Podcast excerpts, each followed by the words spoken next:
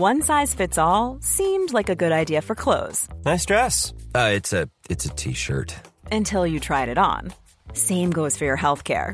That's why United Healthcare offers a variety of flexible, budget friendly coverage for medical, vision, dental, and more. So, whether you're between jobs, coming off a parent's plan, or even missed open enrollment, you can find the plan that fits you best. Find out more about United Healthcare coverage at uh1.com. That's uh1.com. Hiring for your small business? If you're not looking for professionals on LinkedIn, you're looking in the wrong place. That's like looking for your car keys in a fish tank. LinkedIn helps you hire professionals you can't find anywhere else, even those who aren't actively searching for a new job but might be open to the perfect role. In a given month, over 70% of LinkedIn users don't even visit other leading job sites. So start looking in the right place. With LinkedIn, you can hire professionals like a professional. Post your free job on linkedin.com slash people today. Get your brand on board with our podcast and a sponsorship campaign and get into the earphones of 100,000 plus highly engaged music and comedy fans within our show and across Acast's other famous podcasts. I'll even come up with a creative for you. Get in touch via producerpaul.co.uk and we'll have a chat about how it works. A funny taste in music with Andrew Bird. Way up! It's a funny tasty music. I, I, need a jingle. I need to start a jingle, really. It's a funny tasty music podcast, and it's Michael Legge this week. I explain. I'll tell you what I'm going to stop doing on this podcast. In my intros, I'm going to stop uh, doing an intro for the guest who's on it that I then go on to do in the first bit of the podcast. I don't know why I keep doing that. It's probably annoying people. So uh, I've explained who Michael Legge is at the start. So you're about to hear who he is. He's a brilliant comedian I've known since before, since I first started doing stand up. The first comedy night I went to was in Northampton. First compare was Stephen K. Amos, and then the second compare was Michael Legge. So I think I've seen Michael Legge before I even started doing stand up. I should have mentioned that to him. That would have upset him. Um, so he's really brilliant comedian and he's great company. He's great company. You're about to hear that for yourself. Um, he's got a few things on the go. The Idiot. He's got a comedy special on Next Up called The Idiot. He's got a clip that's just been on that um, that he talks about um, uh, Northern Ireland and his attitude towards the English, which I particularly enjoyed. So if you watch that, you'll find that funny. It's called The Idiot, so watch that. Um, he's got a new podcast out called Famous for 15 Quid. It's about that cameo thing where uh, famous people say do greetings for people for a certain amount of money, which is funny in itself. So he's doing a podcast about who charges what which that sounds good to me already. So that's famous for 15 quid. He's got a book out. He's got a book out called Strawberries to Pigs. It's a collection of his blogs that he's written over the years. A blog that I mentioned at the start of this podcast as well, and that I mentioned to him the other day. And he's now had to put in the book because he forgot to add it. So I've delayed the publishing of his own book. So I'm happy with that. I'm happy to delay anyone's creative process, including my own, usually with YouTube. Um, so here we go. Uh, what else? Um, I hope you've enjoyed the podcast recently. The one last week, Russell Howard. That was good, wasn't it? Hey.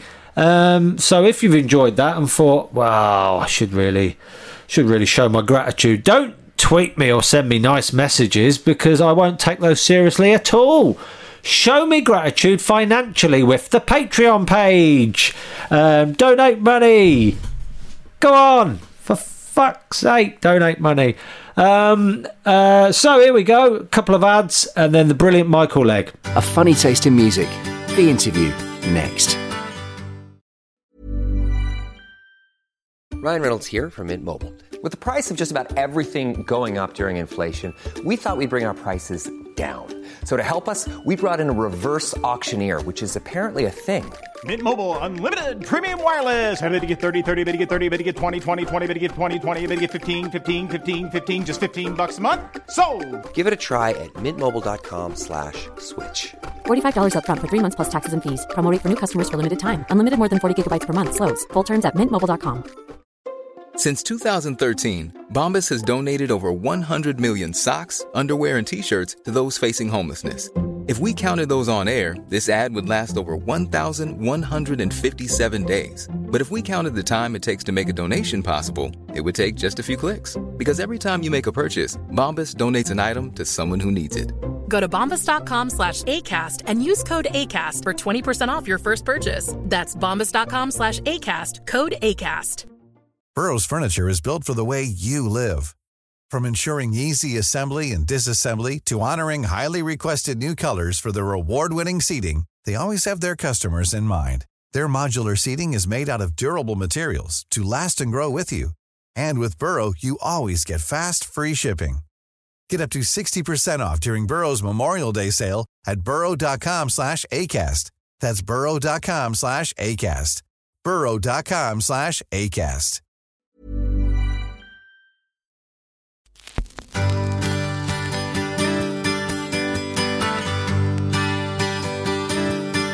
So, how are you? All right? Um, very uh, fine.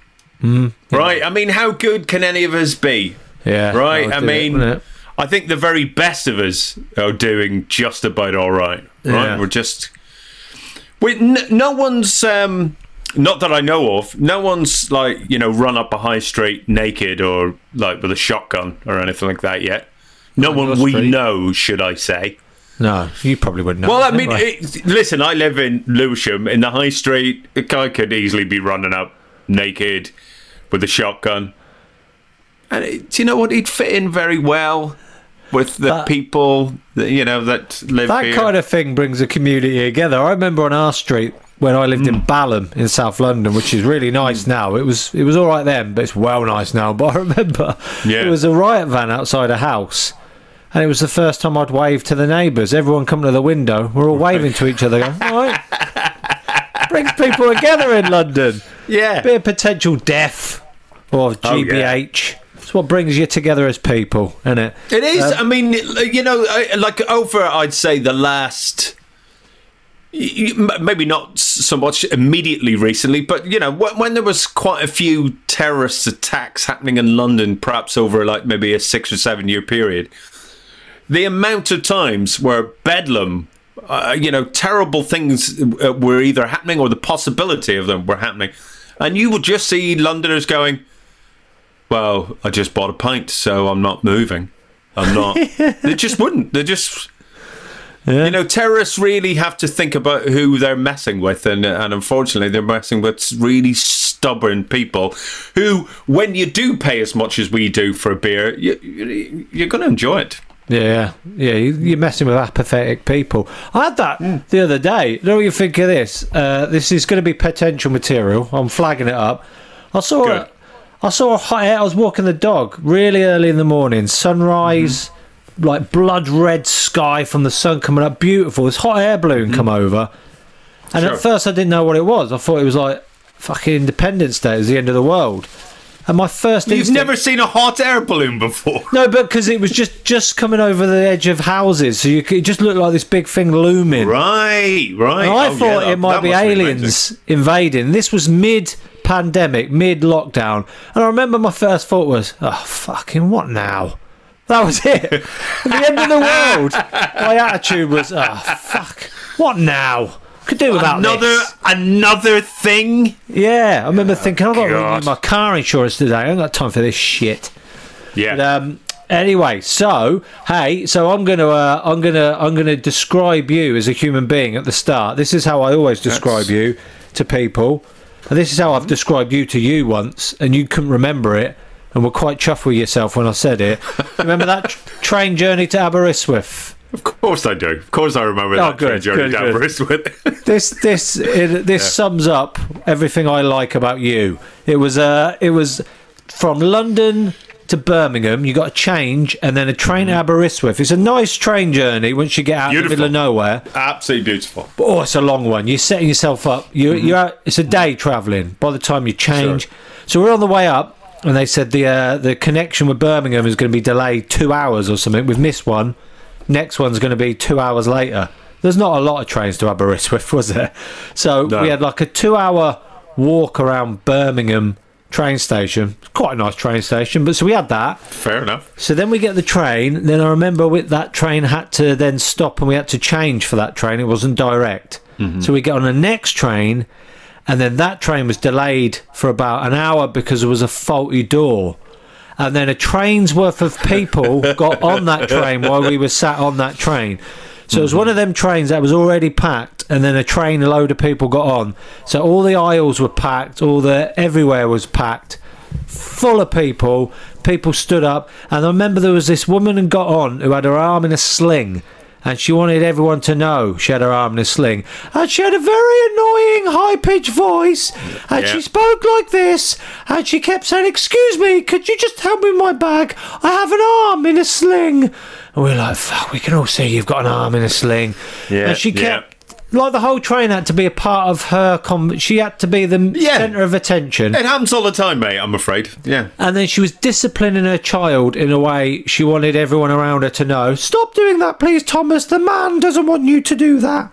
And then there was another bloke who just kept repeatedly tapping a plastic bottle on the back of the chair. so between that and that, all the delays, I just remember you staring straight ahead. You didn't look at me, you just stared straight ahead of you. and this train was tense, that tense train silence where if someone coughs, everyone turns around and looks at them, tense. And you, from nowhere, just went, What is wrong with everyone on this train? so the whole train heard. And no one moved a muscle for the journey after that. No one looked at anyone. And I was Yeah. fucking delighted.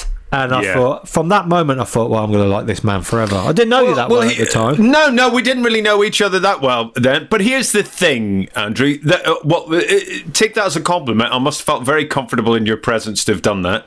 But secondly, um, uh, uh, yeah, actually, I mean, I'm Northern Irish, but as, you, as uh, any listener can tell, my accent's very diluted over the years living uh, in England. But um, but it really comes back when I'm angry. Yeah. So for me, so I, uh, it's one of, it's one of those natural gifts, you know, that um, uh, the Irish and the Northern Irish have. They're, they're two natural gifts that we've got. And one is the gift of the gab. Ah, sure has he not got it? Sure hasn't he got charm? And the other thing is, if I'm angry, then you're all scared. and that's and that is just a gift that we're given. And I think uh, you're so lucky if you're Northern Irish uh, in um, in any part of if you, if you like mainland uh, Britain. Uh, if if you are on public transport and you are angry and you do shout about it, no one says a fucking word. Oh, no, so I didn't, I didn't even think of your accent. I didn't even take that into consideration. It was just, uh, it was mainly your anger.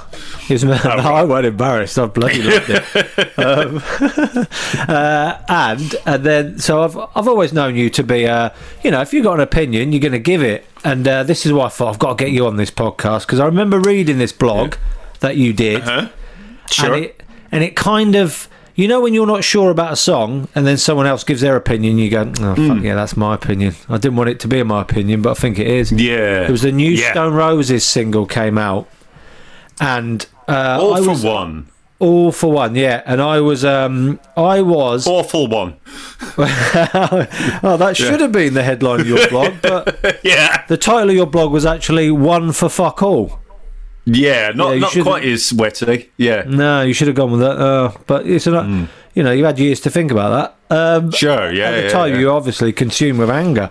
Um, and it's a really funny blog, and it. I like what I like is that you use it to kind of um, compare yourself as well from when you were into Stone Roses at the time and now. Yeah. That's what yeah, I like. think I think I was comparing um, how you know it's very easy to just go, um, oh Jesus Christ, the Stone Roses. We waited what's twenty two years for brand new Stone Roses material. And when it Yeah. came out, it was garbage. And then uh, you know it's it's very easy to think that way. And then you know I had a moment where I just looked upon my own life and went. Well, what have I done in 22 years? That's probably a good thing everyone should bear in mind when Yeah. someone brings something new out. Let's let, that's a really Yeah. good point. I haven't thought that like that. Right, what have I achieved in the Yeah, I mean, I- 22 years? Uh, here's the thing. I, I I know that this is going to sound like it's not connected. So just get, just hear me out. Okay. I remember years ago, like I was a young young man when uh, I was dating someone, and uh, we went out for eight weeks, and uh, then we split up. And after a couple of weeks, she sent me a letter saying, uh, "Please, Michael, please don't throw eight weeks away." Now, I wanted to write a letter back, but I didn't. Because she was also obviously hurt that she, you know, that we split up and all that stuff. And I didn't write back because I just thought that's not going to help. Um, but I wanted to write back and just go, I'm 22. I throw eight weeks away all the fucking time. It's mainly all I do. But here's the truth of it. When you think back, if I go, God, what have I done in 22 years? I, I'm 52. I've thrown two sets of 22 years away. Plus, it's easy. It's easy just to throw 22 years out the window and not even know you've done it. So the the absolute gall of me to go, oh, I see the Stone Roses aren't quite as good as they were when they were literally untouchable. When they had the ignorance in- of youth, they had Yeah, the flow. right. When they had that moment, a moment I, who knows, maybe I did have that moment, and guess what? I lay in bed that day and I did fuck all about that moment. but they got up out of bed and they did something with their moment, and I had the gall to go, oh. I see not everything they do is up to my high standards that I cannot produce myself. Now, th- this is an angle of music critic that should really be explored more. Um, Well, here's the thing. I've long thought this. Who is your favourite music critic? Mine's Mark Chapman. He's only had one music review and it was pretty harsh. yeah, yeah. Mark, not uh, Mark Chapman, as in. The man who shot John Lennon. Oh, fucking hell!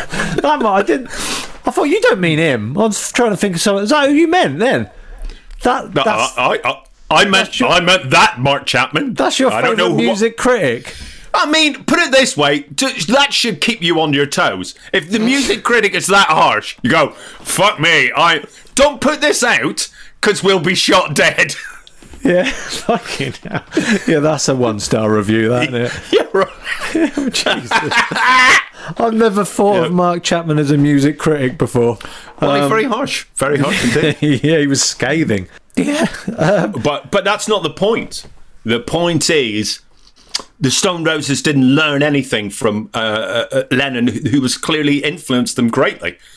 And yet they claim to be fans, yet they haven't looked back on his history and try to uh, learn from it and, and build on it. Instead, they put out uh, All for One, and, and they, uh, you know, the ego of them thinking, I won't get shot dead for this proves that we need more music reviewers like Mark Chapman. What lone gunman? Crazy Doesn't have to doesn't have to be lone. assassins just roaming, roaming around in case somebody's going through the motions on an album. I think so. That's an angle that's not been thought of. Um, no. If I'm if I'm to read out just a bit of your blog, Mm-hmm. Sure. was Oh yeah, please. the Stone Now I'm a massive Stone Roses fan as well, Mm-hmm. but you're you're that bit older than me where you'd have been into them at the time when they were out. Yeah. I was Yeah. Mm-hmm. just a bit young, so that it was I look, went look back at them retrospectively. So, but love them, love them, and um, I read your yeah. So you had Mm-hmm. what it was. You'd heard the new single, All for One. Now, my Yeah. my opinion of it is uh, it's a good tune. What let what makes it so shit is repeating those lyrics seven times in a row. I think if they are the worst. I think if they maybe uh, said that that bit of lyrics once, they might have just got away with our but but ta- write shit lyrics and then repeat them seven times. God, they're so bad.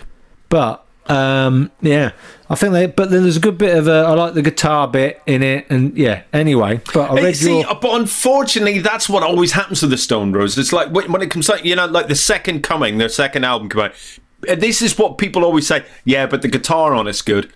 I don't think that uh, it's that's not a saving grace. If it's you know the cowbell could be good on it. I don't fucking know. The songs are terrible. The lyrics are bullshit. The vibe is not there, man. So the guitar could be as technically perfect as it wants. It's well done. You found uh, you found a cherry in a pile of bullshit. Yeah, there's there's no point pointing out that John Squires is a good guitarist. We're aware. Yeah. To the detriment of the vocals a lot. Um, yeah. So uh, you wrote. So you were walking around trying to listen to this song and trying to get into it. You'd listened to it about eight times at this point. Mm-hmm. You'd left a gig. I can Yeah. see the scene. You're walking alone. You've had a couple of drinks. You're in your own. Mm-hmm. You've, I, I knowing you and just describing you from that train journey. I think the listener can already get. You probably built yourself up into a frenzy for no reason. You're walking along. Yeah, I'd say that's true. And here you'd gone to the, you made it clear you're not one for public urinating, but you're absolutely desperate. So you're going under a mm. viaduct, and there's some junky Yeah. needles on the floor, and your blog, Yeah, you're weeing away, and your blog, I'll read it out quick, says, "Junky needles lay all over the ground as I pissed.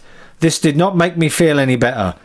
How did that young lead singer, you're talking about yourself here, quite Yeah, pompously, humorously, pompously, that mm. artist, that playwright, end up alone under a viaduct at midnight, pissing near junky needles? What would he think of what I've turned him into? I made him middle aged, I made him alone, I made him piss on junky needles.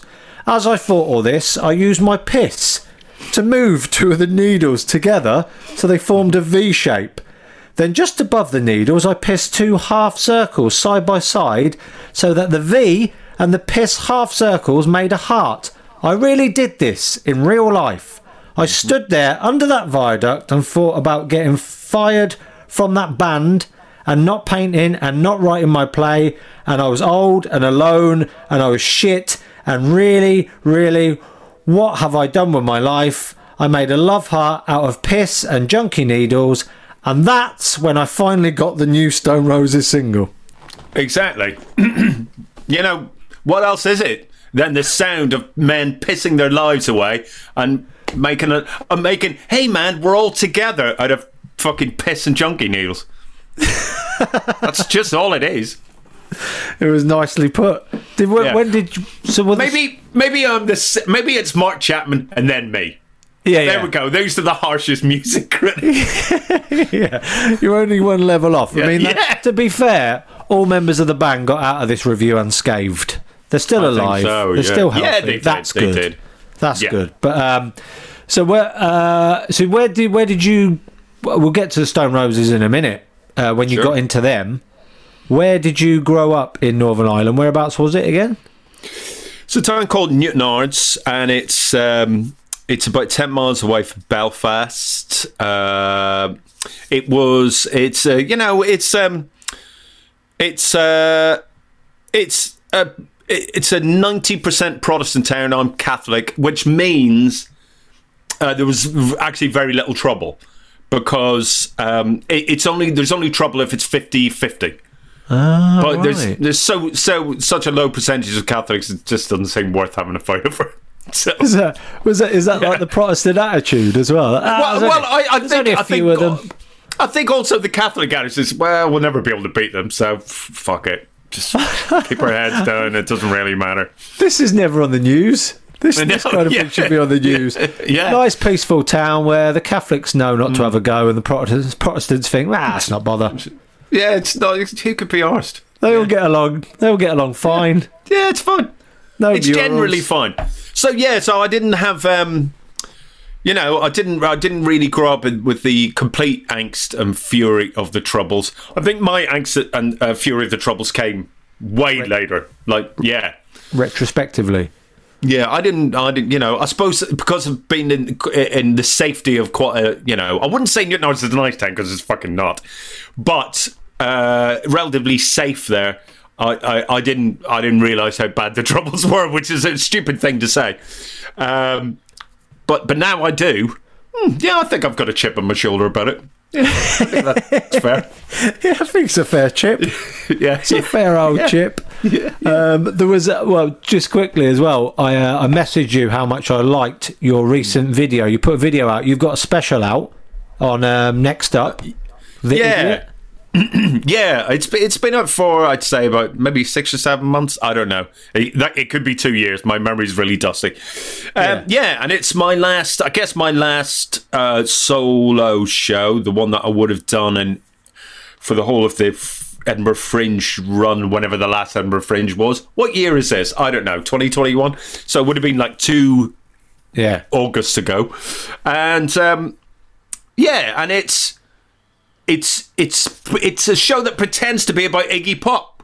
I love Iggy Pop, absolutely Oh. love Iggy Pop, love Iggy Pop, but it's not really about Iggy Pop. It's about um, uh, it's about the the you know the possibility, which is looking more and more like an inevitability of serious. Uh, a serious return of the Troubles uh, to Northern Ireland as a knock on effect of Brexit. Right. But I'm trying to hide it behind, you know, uh, talking about Iggy Pop. That's yeah. That's a bit heavy a subject. So you've uh, you've decided to go Iggy Pop first. Yeah, well, it's, my point is in the entire show is we have a choice in life, don't we? We have a choice. There, there are avenues, and every uh, uh, we all have them, and only, it's so weird that only one human being ever decided I'm going to go down the road that makes me Iggy Pop. Only one person decided to be Iggy Pop, and I don't know why I didn't decide to be Iggy Pop because it's better than my life. I, I'm Andrew. I know that you're a very happy family man. You've got a great life. Also, you're an incredibly successful comedian. But Iggy Pop's got a better life than you. No oh, offense, he just does. Yeah, yeah. What I'm saying is, we should have gone down that road, and we didn't. And but more to the point, you look at someone like Jacob Rees-Mogg, who not only decided to say no to being Iggy Pop, he decided to say yes to being Jacob Rees-Mogg, which is definitely more confusing. Yeah, I've done better than him. I can console myself. Oh right. Oh yeah. Oh, it, absolutely. That's what, and that's also part of the show. Is I, I absolutely make sure everyone knows we're not the worst. Yeah, we're not him. We're, we're no way. That's the bit in the video I like where you uh, you refer to his attitude to Yeah. um, to the Northern Irish uh, sort of perspective, and then you you go into quite beautifully shouting Thank you, you. English cunts. Now, as an English stu- stupid English cunt. Sorry, Stupid. sorry, I misquoted you there. Stupid Yeah. English cunt. Now, as an English person, I can't tell you how much I enjoyed that. I think a I lot, mean, uh- a lot of English people love it when they're called because we would really like to call ourselves that a lot more. I think we do really, and we are now because Yeah, of I Brexit. so. But Yeah, you it's know, so it good was, to hear uh, it. It's um, it, it was one of those things. Um, you, you know, you can imagine that being a gamble. Uh, saying that out loud, you know, you could, no, you know, you could easily offend people, but there was something I felt confident about doing it because I'm Northern Irish, doing it every day in Scotland, and something about that said to me, "You'll be all right." yeah. Oh yeah, I didn't realise that was filmed in Scotland. Oh no, that no, that's filmed in London. That's filmed. Oh no, that's fair enough then. Yeah. That's all right then. That's all right. Yeah, you had the balls to do it in London. I think I think London would absolutely be the first to go. Yeah, we're not England. We're the world. Okay, we're London. yeah. good point. Good point. So, um, so yeah, so in in Northern Ireland, growing up, what what was um, well, I, sa- I asked you this as though I was aware when I was younger of what the bands were in Northampton or where I grew up. But what what, what do you remember of the music growing up in Northern Ireland? well, it was mainly of the marching variety, um, but uh, those, those were the main first live bands There I saw. There was a lot of drums. there was twiddling of drumsticks. mainly, mainly. Um, uh, well, I mean, I know. I mean, I, I, I was a very, Yeah, pe- I was a people child. Moan, people moan now, talk about, I've never thought of that. People say you got iPhones now and Apple Yeah. and Spotify. I used Yeah. to have a Discman. I used to have a Walkman. You had to walk behind a whole band down the We- street. yeah, yeah, yeah. What we, we uh, no choice. They follow. It's not like today where you can choose what song you play. No, the whole band would be right beside you as you walk down the street. They didn't take requests. They played very much what they wanted Yeah, of a political Yeah. lilt. yeah. It was ba- basically that. So I mean, I guess I heard a lot of those bands. I wouldn't say, I wouldn't say I you know, it's it's like being an ice cream van. At the end of the day, that's not the music you you, you, you put on. You know, you hear it all day, so you don't go Yeah. home and listen to that. So um, uh, it's it was yeah. I, I I rarely listened to loyalist orange flute band music in the comfort of my own home, unless it, they just happen to be marching past. I never put it on. I'd say it's it's a fair if it's fair to say that. But but I did I did listen to uh, uh, folk music, Irish folk music when I was a child. But th- th- that was my parents' record collections, uh, the Clancy Brothers and Tommy Makem, and and I didn't like it. You didn't. Well, it's really, it's really. No, who would have thought? I wouldn't have. like, Ah, sure. Well, dee dee dee dee. dee." I didn't like any of that. But weirdly, I've I've, I've started to to really like it. It's oh, there's a, there's an album by the Clancy Brothers and Tommy Makem, and it's it's it's it was recorded live in I'm pretty sure it was London in 1960.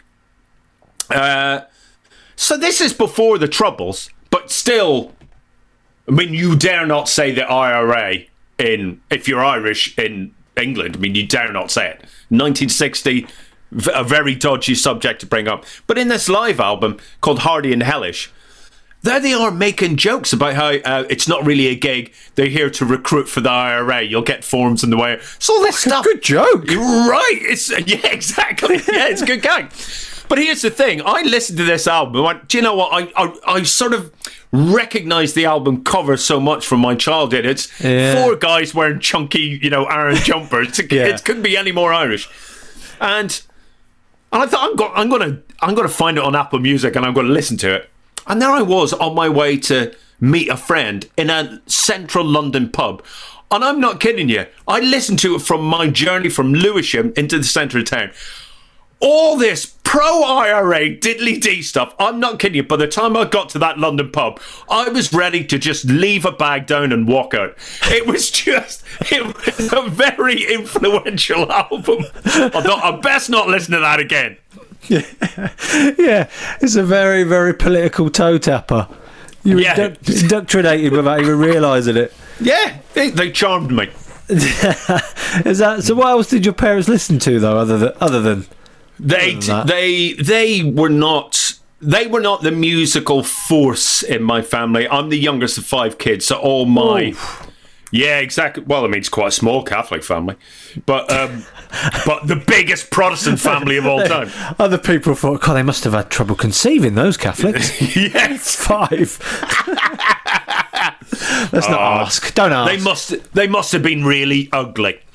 no, um, so so they uh, they didn't they uh, you know by the time I came along they'd lost any monopoly over the record player you know long you know long before I came. Ah, along. yeah. So um, I grew up. I, I suppose really lucky with with my sisters, my brothers, mainly having good musical taste. I think. I mean, D- David Bowie was constantly played in the house, and um, Marc Bolan a lot, and um, and and Roxy Music, which is still a band I can't get into. I don't, I don't know why. I just can't get into that band, but. But because they played all this really good music, which I definitely loved, I absolutely loved David Bowie, and I still have such a strong memory of the entire family watching Top of the Pops and seeing David Bowie for the very first time. Even though I was really young, I was probably only four or five, but I remember everyone going, "Fucking hell, what what is this?" And Yeah. loving him, absolutely loving it. Um, but then once I got to eleven, which is the right age to get into heavy metal, eleven. You, you turn it up to eleven, uh, and that's that's that's, That's the official. That's yeah, official. the- yeah, I just I decided that I didn't like any of my brothers and sisters' music, which was completely untrue because I did like it.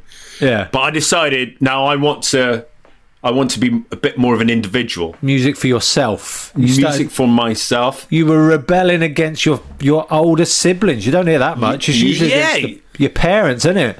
Yeah. Play this yeah. in your bedroom because your parents don't approve.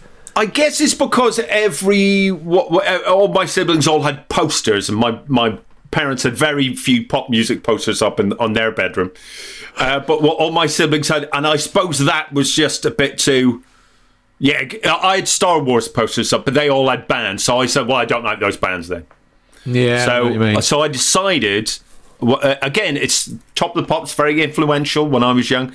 I saw Iron Maiden performing Running Free on Top of the Pops, and I went, yes, those men in Lycra, they're my guys.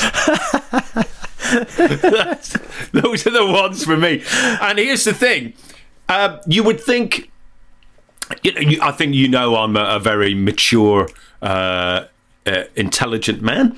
Yep, yep, yep. Uh, yeah, yeah, yeah. Um, and you would think, well, uh, that's that's the taste you have when you're 11. The good thing about that is you'll outgrow that. Oh, heavy metal, hair metal, yeah, that's the kind of thing you grow out of. Yes. De- def- definitely. Well, it, uh, I hope then that you'll understand that my very first album was Iron Maiden by Iron Maiden. I got it in 1980 when I was 11. And yesterday, I sent off a pitch to Iron Maiden to, to, to hopefully uh, be the host of their official podcast. That's what I did. So I have not, in fact, I'm not kidding you, right by my laptop, Yeah. Iron Maiden. Jesus. Yeah. Yeah, I haven't uh, got over them. I haven't got over them. So this, yeah, this is. Uh, sorry, Oh, I, I, I get uh, listeners. I just lifted up uh, nine Iron Maiden albums.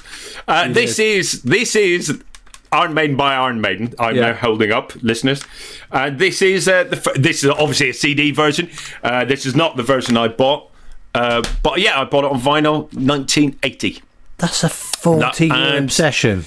Yeah, and uh, yeah, I haven't quite shaken them off yet. I, you see, I can completely understand that. I have. I know you probably. Uh, I'm not sure how you're going to react to this. I have that. I can see. I don't know how long I've been into them now, but I can't see my obsession with Oasis going anywhere. That's Right. not going anywhere. So I complete. I can't. That doesn't seem Well, weird what- to me at all. What age would you have been though when Oasis sort of? You probably would have been of the, the absolute perfect age, like Oh fifteen. yeah. Well, I, Yeah. I've said this a good few times. My fifteenth birthday was was it two days after What's the Story Morning Glory was released. Right. Okay. Oh, yeah, you're right. Yeah, right. You So were right. absolutely the perfect age. Yeah. So, but I can't. I I can. When people say they were into bands and then that was when they were young, and they s- it's like, how did you stop? Some bands I can Yeah. see, but.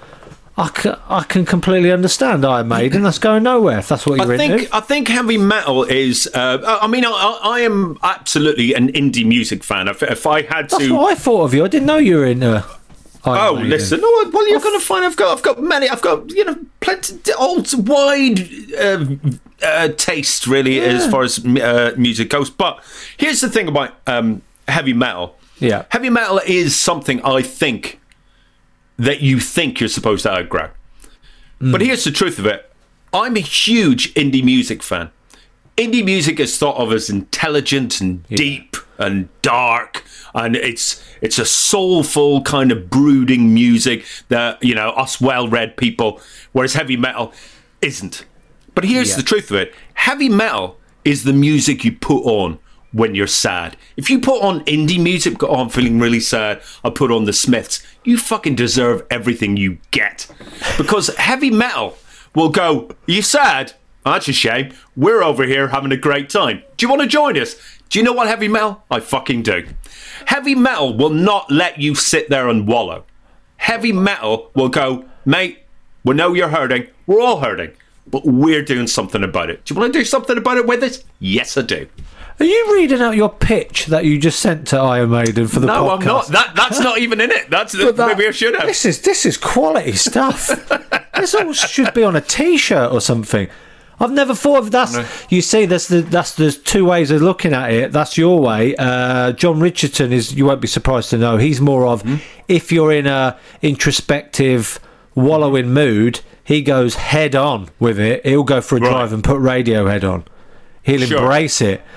Which, not saying that's wrong, but your way of looking Yeah, at it yeah, is, yeah. no, no, no, no. Let's put heavy metal on. They're gonna they're gonna bring me out of this.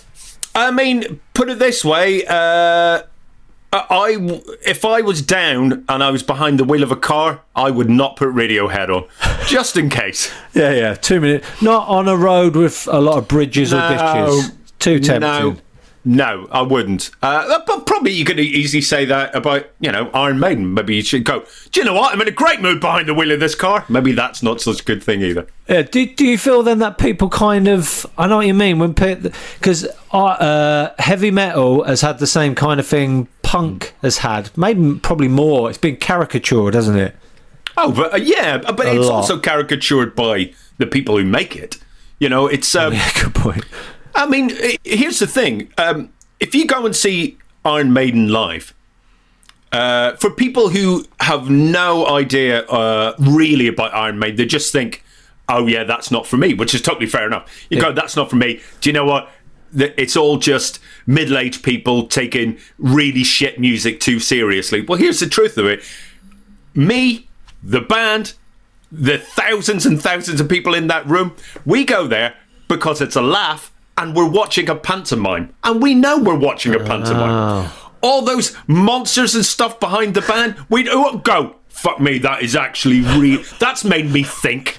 No, it's, you know, it hasn't we're having a good time. There's there's a great. Uh, it's not you know the Onion. Um, you know the Onion, the satire online yes. newspaper, yeah. but it's one of the sort of knockoffs of the Onion. They, some website did a, a newspaper, a, a, mock newspaper story, and it said, uh, "Iron Maiden fans unironically enjoying life." and it was like, and it, the whole article was go, "No, we like wearing bum bags. Sorry that you think we're wearing it for some sort of laugh, or go, no, we're just having a good time. Sorry you're miserable, but we're actually enjoying ourselves." Yeah, and I think that's a much more honest uh, look at uh, what I think is brilliant about heavy metal. Right, that's a cracking description of heavy metal because I've, I've never really got into heavy metal. Like you can with heavy metal, you can understand. Like as a fan of heavy metal, like you just then said, you can understand why people don't like it. Oh yeah, because it's very it's loud and it's very. But uh, the other week, uh, we're talking. I was talking to Dan on this podcast, one of my mates, mm. and he was like, he's into heavy metal quite a lot, and he's saying that people don't realise what great players they are. The yeah. drummers, oh. amazing players they are. Listen, because there's so much pantomime. It's not. It's you know. It's, it's, all overblown and it's all a bit ridiculous. But they're yeah. amazing musicians. Absolutely, and you're right. It's uh, it is overblown. Of course, it's overblown, and and, and pointing at the drummers is is probably the greatest example because you'll just hear it's they're not hitting the drums. It's a drum roll every time. Oh, every, yeah. They go. Do you know? Hang on, was there a tiny gap where a drum wasn't being hit? Let's smash the fuck out of it. Yeah, yeah. Do it's, you need 28 cymbals on a drum kit? No. No, no we need don't. 48. we, need, we need so many. If you've got a massive skull above you, the drum kit needs to be big. Yeah. Yeah. Uh, it's quite a big skull, but you know what? It's not on fire. So Let's you do that now. Let's do that next time. Mm-hmm. Do you? Uh, well, are you a fan of uh, two things that I love about heavy metal? They they kind of make you know enjoying the fun of it. Uh, the mm-hmm. film, Bad News, the comic course. strip. Yeah, yeah, yeah. And more bad news. Brilliant. Here's the oh. thing: Ro- uh, the comedian uh, uh, Robin Ince um, and I uh, uh, we're, we're, very good friends. And one of the things that we we the two things really we talked about when we first sort of uh, became friends was, uh, was um, we talked about music. We talked about uh, our love of the Smiths, which is obviously something that we um, don't really talk about anymore. Um, it's really hard to defend a cunt. That's what I always say. What, what I've said recently, you've really mm-hmm. got to focus on Johnny Marr. That's all you can do. I mean, that's all, that's all we sh- that's all we should have all done from the start. Yep, yep. Uh, the only actual vegan in the band, but let's leave that to one side. Yeah, yeah. Um, uh, where were we? Um, Robin Ince, you Robin Ince. Yeah. The two things you realised yeah. you were good friends was the Smiths. Right. So we we talked about the Smiths, and then uh, we talked about. Um, wow, how have I forgotten this so fucking quickly? Heavy metal. No, it wasn't heavy metal. Clearly, it wasn't that fucking interesting a story. Don't worry, Paul will cut this bit. Uh, yeah, no, thanks, Paul. the time, Paul. Um, two things. When you first became friends with Robin Ince was music and heavy metal. Bad news. That's it. When I first met Robin Ince, we talked about two things. I think we, we talked to keep all that in.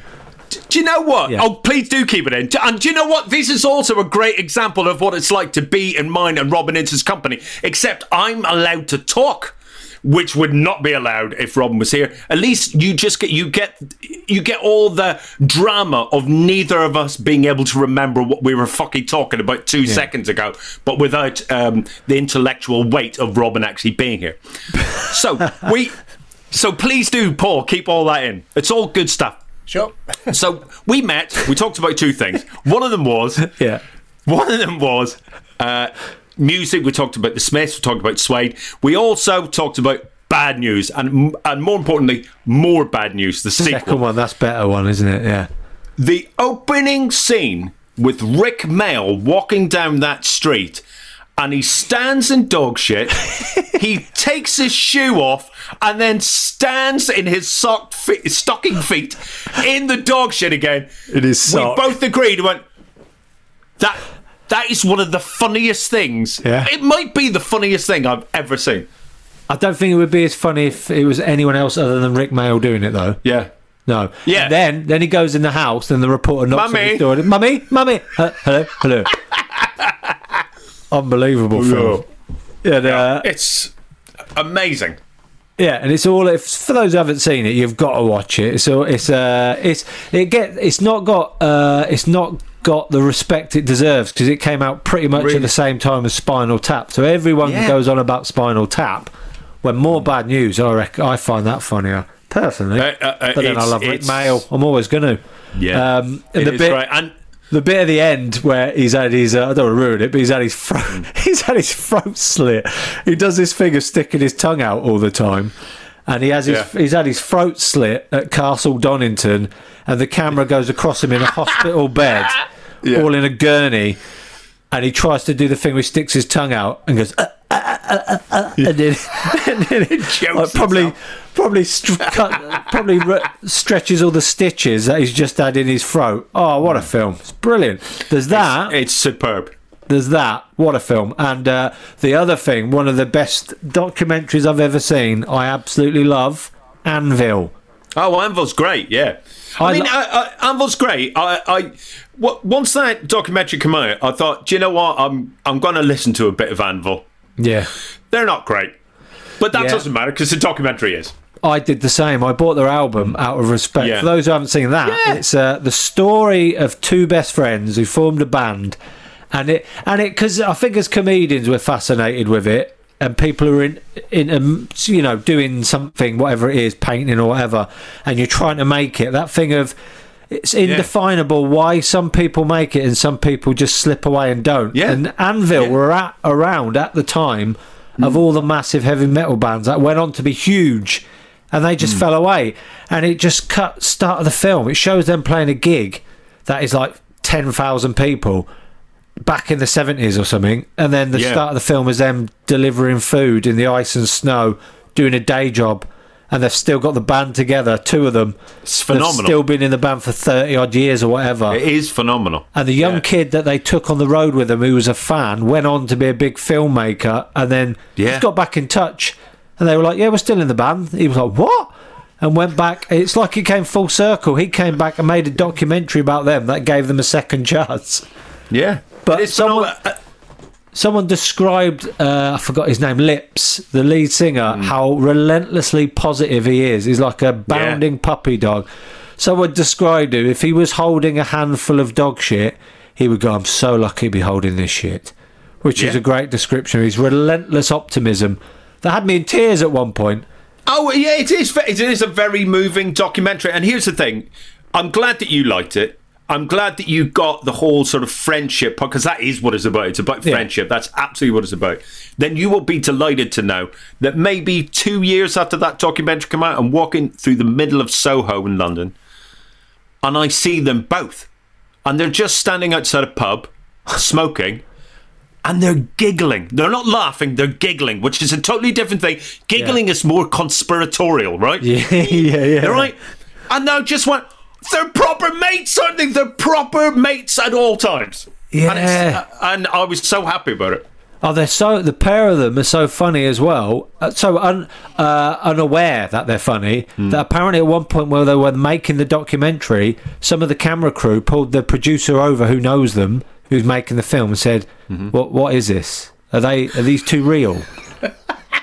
Is it? Are they like? If this is a fuck about, these two are like actors and they're characters. Just tell us now. Don't mess us about because they couldn't believe they were real people because they're so Yeah. just unaware.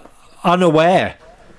It's phenomenal. It's absolutely properly So from from that, I was like, I'm not into heavy metal, but I'm watching that. Love that film and got that album that his sister mortgaged her house so they can make that album. And uh, Great. And uh, I got that album, and uh, you know it's all right. Um, but yeah, but um, yeah, I could see why if you're into heavy metal, that's going nowhere. But you weren't always into. You got into heavy metal, and then how did you go? f- Okay, That was just always there in the background. And then you went into. When did you get into the Smiths then? So that can't I mean, that after. would have been. It, well, I mean, no, it was it was 1989 when I bought my first Smiths album. So it, you know, the Smiths are already split. Um, that was that was my agreement. I'm not buying anything until this band is over. It's a bit like you know when people Yeah. keep telling you Breaking Bad's good. Well, I'm going to wait till everyone's fucking fed up of it, and then I'll watch it. So I was like that with the Smiths. In fact, I was so much like that with the Smiths. I think it was 1980. I say I think it was. I know it was 1984. And I was offered a ticket to see the Smiths at the um, Ulster Hall in Belfast. Oh, don't and say I it. Oh, Don't say it. You didn't go, did you? I did. I said no. What? what? So no, didn't like them. I, th- I thought they were shit, and I thought Morrissey was a twat. Uh, at least I was ahead of the curve on that, right? Yeah, yeah, Uh, yeah, you but- were bang on but, there um, doors. Yeah, yeah. Um, no, I thought they were shit. Uh, they weren't metal enough for me. oh yeah, that would But be. weirdly, Nik Kershaw was. Nik Kershaw was metal enough for me because he ended up being the first band, live band that I ever saw. right. I don't know why. I'll I'll never know why. But do, do you remember who offered you a ticket for the Smiths? Who was that? yeah, I do. Uh, and weirdly, his nickname was Lips. Wow. It was it was a guy called Paul Malone who I- I'll be honest with you, with the exception of my friend Dotes, Paul Malone was like the only guy at school I liked. Right. Fucking hated everyone at school. Um, and Paul was the one I liked because he liked music. Um, I liked, as far as he was concerned, I liked terrible music. Uh, but I actually liked his taste in music as well as my own terrible, apparently, taste in music. Uh, he sold me my first Madness album. Oh, Uh, yeah, so that was pretty good. I was that was a good uh, oh he's purchase. a big, big influence. He's a big player. Yeah, yeah, really. And actually, we went to see my very first ever stand-up show together. Me and uh, Paul. We went Where to was see that? Uh, that was at the Queen's Hall in uh, Belfast. We went to see Alexei Sayle together. That makes So sense. that was eighty-five. That makes sense that you would like Yeah. Alexei Sayle. And then I ended up supporting Alexei Sayle on a tour. What a life! What the? So there we go. Yeah, uh, yeah, um, yeah. It was uh, so. Yeah, he he offered me the ticket, Ticket to the see Smiths. Smiths. I went no, and he went, I don't care. Well, I'm going, and and um, I'm going to try and tell this story as quickly as I possibly can for reasons that um, I think I may have told this story so many times on podcasts. This is now surely the last time I'm ever going to be able to tell this story. Oh, lovely. This is fa- Right, this right. is the final. This, this is it. This is farewell edition of this story. to, to this story. So I then said to Paul, I want to go and see Nik Kershaw. And he went, What the fuck is wrong with you? Or words to that effect. Yeah. And I said, Well, I've got two tickets. You want to come with me? And he went, Yeah. So he went with me to see Nik Kershaw. Now, time passes. You get a little bit older. I'm still a teenager, but I'm a little bit older. And I think, Oh, the first I could have seen the Smiths. I could have seen the Smiths. Somebody in the future is going to say to me, Michael, what was the first band you ever saw live? And I could have said the Smiths. Hmm. But instead, I have to say Nik Kershaw. So what happened was, I moved from Northern Ireland to London, and I thought, I can rewrite history now. right? I can start all over again. It's like going to university. You can reinvent yourself. Absolutely, absolutely. That's Yeah. exactly what I'm thinking. So I thought, whatever the first band is I see in London has to be phenomenal, so that when people say to me, "Who's the first band you saw?" Uh, good question. First band I saw in London was, and then I could just answer the question. Oh, you can just so I can London just in there I, I can sort of go. Well, bands never really came to Northern. What were the troubles? Feel sad for me. All that sort of thing. So Yeah. moved to London. Uh, unfortunately, uh, there was someone in London that um, I liked in a romantic way that she did not. Um, uh, she didn't see happening anytime in the future. That's She didn't. fine. She didn't share your views. She didn't share. She didn't see that I was great in the way that I saw me as great, No. which is it's insane. So. REM are playing at the uh, the Green Tour, 1989. I went, yes, REM, the Green Tour. Come on. I say to her, REM are playing. She went, I don't like REM. Went, It doesn't matter. You just need to come with me and we'll, we'll you know, we'll, we'll, it's two hours of your life. I just need, John, Elton John's playing that night. I don't, I don't care about Elton John. I don't like Elton John. And weirdly, I'd seen Elton John live like three times by that stage. And I don't know why, because I don't like Elton John. Hmm. But then I thought about it. I went, oh, fucking hell, I'm going to end up going to see Elton John. But at least, at least Elton John's better than Nik Kershaw, right? At least it's a tiny bit better when people say, what was your first band? I go, oh, first band I saw in London was Elton John, actually, classic rock stuff. Yeah. So I get tickets to see Elton John, and we go to Wembley Arena, and we sit down, and the support band comes on. Nik Kershaw. You cannot escape it. That that was Do your you know life. what? That is fate. That is That- fate. That was your. oh, You had no idea. You, Mm-hmm. as you were weeping in your hands, what did you? And she asked, "Michael, Michael, we I can, we can go. We can go and see REM." What did you say there? Just started rocking back her. and forward. Yeah, just well, I just can't. He. He he made this all happen. I, I now completely believe in the paths of fate. You cannot avoid your destiny. You just can't. Well, that was never going to work out when she said she didn't like REM. Who doesn't like REM? Fucking idiot. Yeah. Um, so, so you, uh, so when did so when did you, uh, in retrospect, decide then you liked the Smiths? Was that when you were in London? You suddenly went. Yeah, I mean, uh, How did it do you know- dawn on you that you were? It was a proper dawn. It was a proper dawning moment. It absolutely was. I was looking through CDs in uh, the Virgin Megastore. Uh, on Oxford Street. s- yeah, sadly no Oh, longer that with was us. great because you could go Right. there, run to HMV before you had your phone. You could go on Amazon or whatever and check Yeah. prices. You go to Virgin, five You minute did. run up the road to HMV, compare price, run back. Oh yeah, brilliant. Yeah, you, you now could neither sometimes save seventy p. Yeah, yeah, yeah. But but here's the thing: I was flicking through the CDs, and there is a light that never goes out, but the Smiths was playing. Oh, Never heard it before, and I went, "Oh God, this is brilliant." And if um, you know our views on Morrissey, you know, to one side, it, it, probably is my favourite song. God damn it! So I heard it and just went, "Oh shit, this is amazing!" And I went, "That's Morrissey, isn't it?" I get, you know, at least I knew his voice. I went to Smith, so I started looking through Smith CDs.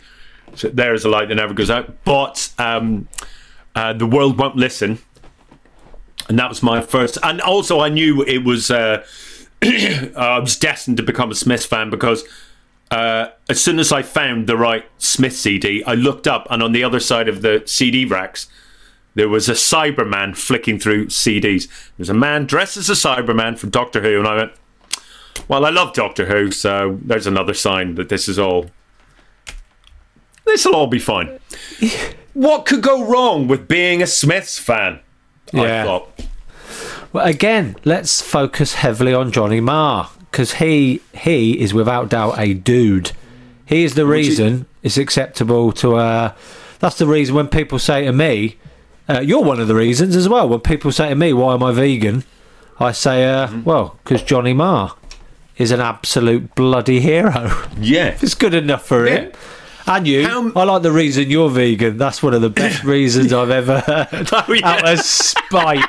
You were vegetarian and then Yeah. you went vegan to spite Adam Bloom. despite well, more to spite Adam Bloom's uh, audience at the uh, gig in Reading.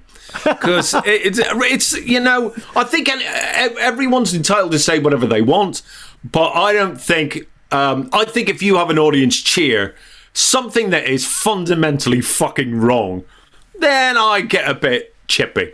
Yeah. So, Um, so he did. You were a vegetarian. He did a thing about vegetarians. Fucking commit, you cowards. Something like that. He did a bit. Well, what, what he did was, it- yeah, it, it wasn't quite like that, but it was something along the lines of, um, uh, oh, what about uh, corn chicken flavored nuggets?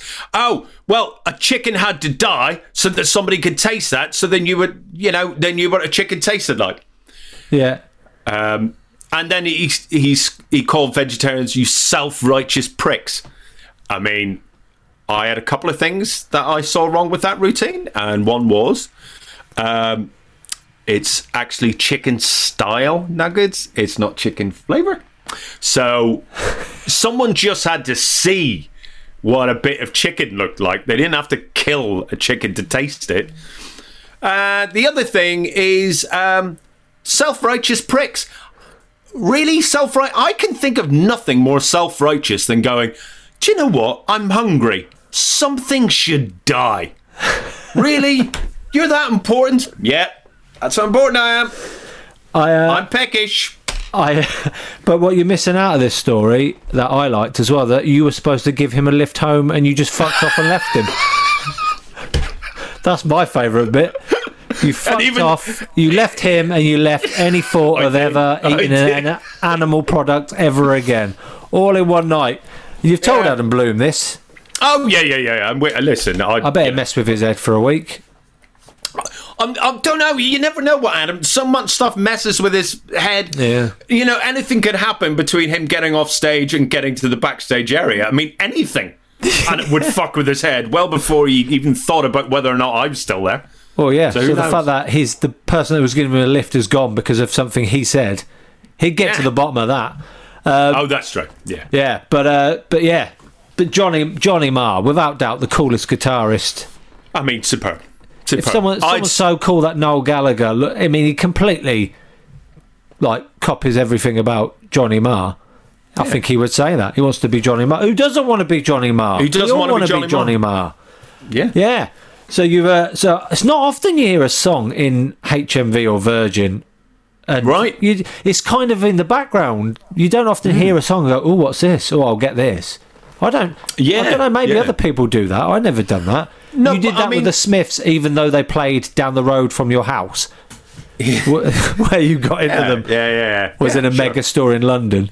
Yeah. They would- It's what they would have wanted. It's, uh, it's where all the kids hear the cool music. Yeah, and they uh, that by that point, how long have they split up by then? Uh, I'd did they split up in '86 or '87, something like that? So Oh, I two, three know. years. Oh, but it was long, an, uh, but- certainly certainly enough time for Morrissey to start a solo career. Uh, certainly enough time for you know for them to be no longer with us. Yeah. And uh, and I thought there's never been a better time than to to become a fan and uh, constantly lament the time that I was offered a ticket and said no. Oh God, that's that's going to niggle forever. That I mean, Yeah. I've I've got a few things that I missed out on that I I wish I got into earlier, but that's that's about like I didn't get into Oasis as early as I could have because I was so obsessed with the Beatles, but I didn't refuse a Right. ticket for them. Um, Yeah, I'm also a really big Queen fan, and I um, I said no to Queen. Wow, seems to be a theme occurring here. Yeah, uh, if if if any uh, like really good bands are listening to this right now, if I haven't been to see you, take it as a great compliment. That I do yeah, it to all my favourites. yeah, you will really appreciate their artistry four years from Yeah. now, probably. Um, wow. So you went, you went. Uh, hang on, you went, you've gone heavy metal. You've gone Smiths. Hmm. You've gone Queen. Yeah. I mean, and also d- don't you know? Don't even uh, uh, get me started on general top forty music, which is really what I loved in the eighties and nineties. I mean, I'm I'm I'm a because I grew up with Top of the Pops, of the I'm Pops. a child of the charts. You know, Yeah. um, it's only, it's really only in the last ten years where I've absolutely, I just don't know what the charts are. So I've, think- I've become that think- old bloke. I don't think You know, the charts know what the charts are. No, I mean because you be look at you, you look at the singles charts and you just go, how how is you make loving fun by Fleetwood Mac number three? How how did that happen? But just random songs, yeah, become like become top forty hits again.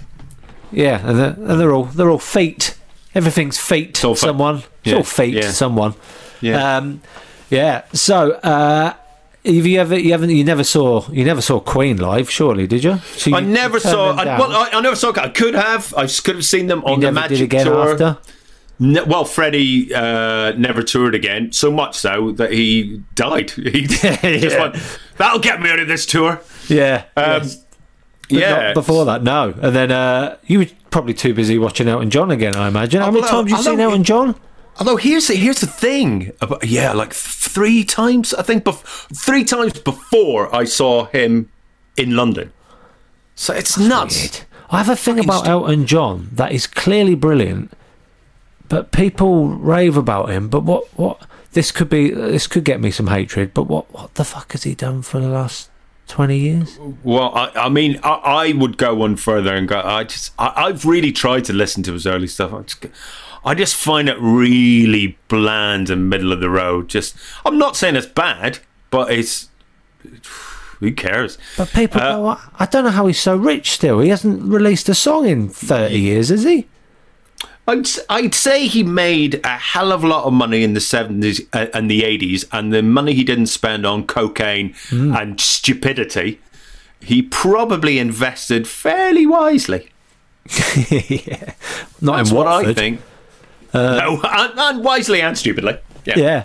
Um, when did you get into the Stone Roses then? How did you get into them? That that would have been b- bang, uh, uh, bang on the drum. It would have been bang, or at the time of them, uh, like like, it would have been about a year before that album came out that, that I first got into them, and I remember them being on late night TV in 1988, and Ah, that's right at the and, start, and just going. Holy shit! They're brilliant. and that was, you know, the gig where um, the it was the TV gig where Ian Brown just uh, stormed off because they were fucking about the sound on the monitor. Go now, fuck this, and he he, he walks off.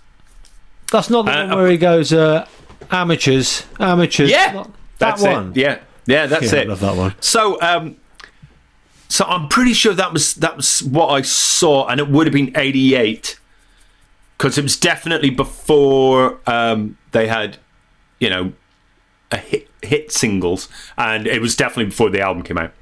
But I bought that album, and I was disappointed. It took me a year to genuinely for the penny to drop, and when it dropped, it was like, well, this is this is Stone it for Roses, life now. Stone Roses, first album. You didn't like it at Yeah. first, but it took you a year. Yeah, I'm not saying I just sat there and listened to it for a year No, non-stop. no. I did other things.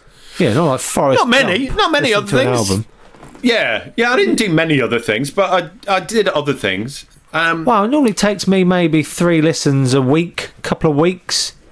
It's never taken Right. me a I- year to come back to an album. Why did I it take that it. long? I bought it the same day as I bought a Lisa Stansfield album, and I remember liking it more than the Roses. that I am going to applaud you for your honesty there. That is very. I like Lisa Stansfield. I went to see her live at the time. Uh, yeah, Well, she should Um, be insulted. yeah, that's how much I hated her. yeah, uh, good example. Never went to see the Stone Roses. Did you have a never went chance? to- don't tell me you had a chance to see the Stone. Roses? Of course Roses. I did. Of course I had a chance. I was in. I, I was young in 89, 90. I had every chance. I, it was really hard to not have a chance to see the Stone Roses. Was you in London then? I was in London. I could have rung them up and just said, "Where are you now?" And got a bus. You know, Wow, you should hard- write. you should write a memoir of all the bands you've not seen. yeah. go, "Ha, ha, I remember it well, not seeing them. As the ticket sat on the Yeah. mantelpiece, and I listened to Yeah. Mr. Stansfield. You're right. I should get like a massive empty frame of all the tickets I didn't buy. Oh yeah, the way people keep ticket stubs. You should just yeah, Yeah. frame of uh, I don't know what you put in it. Just empty, just empty Just- frames. just nothing, just nothing. Handwritten notes. Stone Roses could have gone, Could have gone. and then a list of venues near you at the time, Yeah. and what you did instead.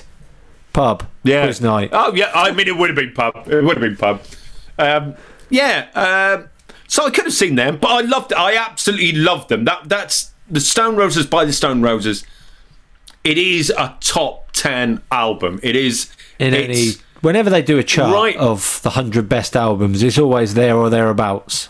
But it's, it's become don't you- undeniable, isn't it? Don't you think it's rare though that one of those, you know, all-time Rolling Stone top ten or NME top ten or what- it's really rare that you actually go, yeah, that is also in my top ten. It's I always go, I'm definitely. Uh, I'm definitely somewhere like either it's not in the chart at all and it's one of my favourites, or it'll be somewhere around the 30 mark. I go, oh, good. That was, yeah, you're right. Doolittle by the Pixies is brilliant. yeah, yeah. Yeah, but yeah, that Stone Roses album though, there's not there's not one track. It's very rare. Such a great thing when there's an album where there's not one track on it that you'd skip. and nearly and nearly every track on it you want to s- listen to again. When it gets to the end of it, you think, "Fuck it, I'm listening to this again." I love that. Uh, and it's brilliantly put together by John Leckie. It's just so beautifully produced and edited. It's absolutely amazing. yeah, it feel, it does weirdly feel like one long thing. Hmm. Really does. Yeah. Like Yeah. uh, some of the prog rock bands I liked in my youth. Um, I watched an, un, I love those unofficial uh, documentary. Those ones that someone's made and cobbled Oh, yeah. bits together. But uh, I watched one about because I always because I, didn't know. Uh, so my mate played me the Stone Roses. He went, "You got to listen to these. If you like Oasis, you'll like these," which is fair. And he put on. I remember he put on. I want to be adored. He fast forwarded the intro to get to the the meat of the song, uh, which I think now was a mistake. Um, and then he played Sugar Spun Sister. Now I think I if I say I've listened to that over a hundred times, I think easy, Yeah. easy. That's one of them that I think I've I had stuck in my head for months. I love that song. So I watched, but I was always like, what? What? How did they fuck it up so badly? The Stone Roses. they could. This is before the recent documentary came out. That was brilliant. Yeah. But I, I thought, how did they? And then I watched this documentary, and their former manager Gareth Evans spoke Mm-hmm. for about four seconds, and I went, "Oh, there it is. That's the reason.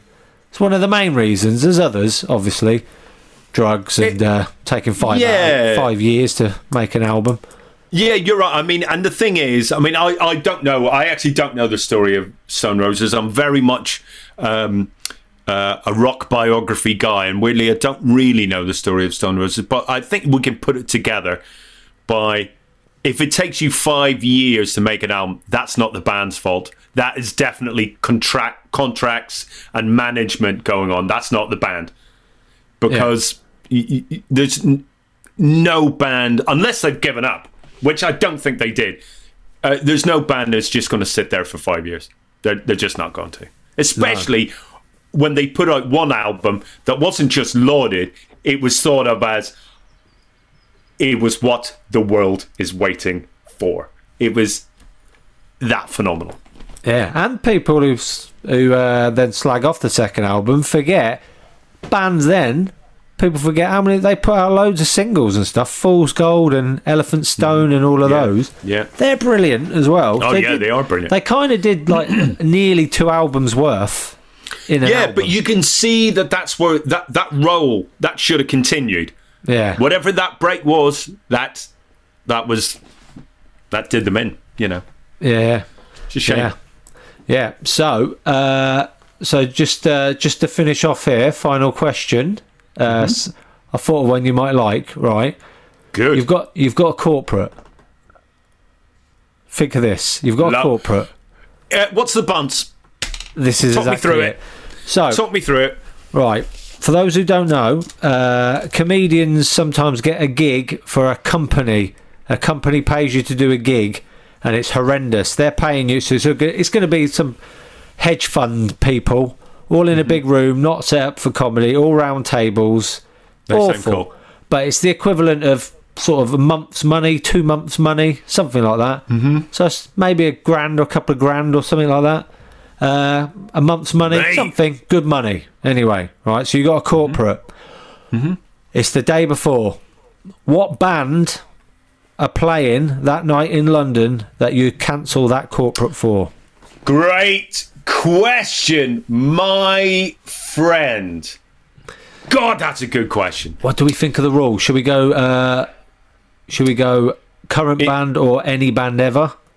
No, I don't I think any I- band ever is fair, is it? Because I think here's the thing: there are many, uh, well, not ma- many, but there are, I'd say, a handful of recording artists that I love, and and I would say make my life complete. They are the best, or some of the best parts about my life, and I don't miss them when they tour. I don't miss them. If Robyn Hitchcock tours, I don't miss him. I've seen him countless times. yeah, And as much as I love him, if I'm getting two grand, um, uh, he's out the window. yeah. So it has to be a band that I've maybe not seen that much. Could Be fucking anyone for you. so the Smiths, 1984. yeah, it, it would. That said, I'm, I'm about to take back everything I just said because I probably would for Sparks. And I've seen Sparks quite a few times. Sparks are just one of those bands that are just so thoroughly entertaining and and they're exciting for a couple of reasons. One, the songs are always brilliant. The song selections that they choose for to make up their each gig, those are the songs you would have picked every single time. Even when they do completely different sets, you go, "Yep, you're right. I would have picked those songs." they they put on a phenomenal show, and it's exciting for that element. But it's also exciting because when you watch the two members of Sparks, who are both in their seventies, you go, I will never see them again. Every time you go to see Sparks is the last time you will see Sparks. yeah, Every time. yeah. I had that with Tom Petty, and it was the last time. There you go. Yeah. One time you made sure. Hang on, I thought of another one you'll like. Actually, one more. Uh, what album? What album? If you've got a mate, right? Let's let's use Robin Ince for a bit of fun. Great. Let's let's use Robin Ince. There's an album, right? You mentioned to him, and from no, an album you love, absolutely. What album would you mention to Robin Ince? And he, from nowhere, you've never mentioned it before, mm-hmm. Mm-hmm. and he goes, "Oh yeah, I don't like that album." What album would make you rethink your whole friendship with Robin Ince? Um, I I know the answer to this question. Luckily, I did buy him that album, and he did like it. I even have it right here. So I'm going to do a visual for this audio podcast. It's this album. It's Underwater Moonlight by the Soft Boys. How did you have that album right there? Oh, I, wish this you- was telly. That was I think, seamless. I think I think you can gather that I keep all the things I love right next to me at all times. yeah, they're never far away, Don't are look at my stuff. Um, yeah, this album is uh, th- this is um, Robyn Hitchcock's band before he went solo. Underwater Uh, Moonlight, the Soft Boys. The Soft Boys. Uh, They are a great band from Cambridge. They made that album in 1981. It is a mixture of psychedelia, uh, pop, punk, Beatles, Syd Barrett. It's a bag of fucking goodness that, Oh, it's all there. mate, you know all the bands? Yeah. All the bands love Underwater Moonlight by the Soft Boys. All the bands. REM, that REM would not exist at all without Underwater Moonlight by uh, the Soft Boys. If you if you listen to that album, you go, "Oh yeah, that's all of early REM right there." Right. I hear it all. It's it, it is. I'm going to say this Yeah. one of the reasons that we continue to get out of bed because I reckon if that album wasn't around, What's the fucking point in getting up out of bed? We could just lie in our own shit and piss instead of getting up in our own shit and piss. I mean, what better way to end than that? Michael Legge, thank you very much. Thanks, mate. What is brilliant. wrong with people on this train? That was it. That was it. But imagine that on a tense train. It was that level. Thanks, mate. Thank you, mate.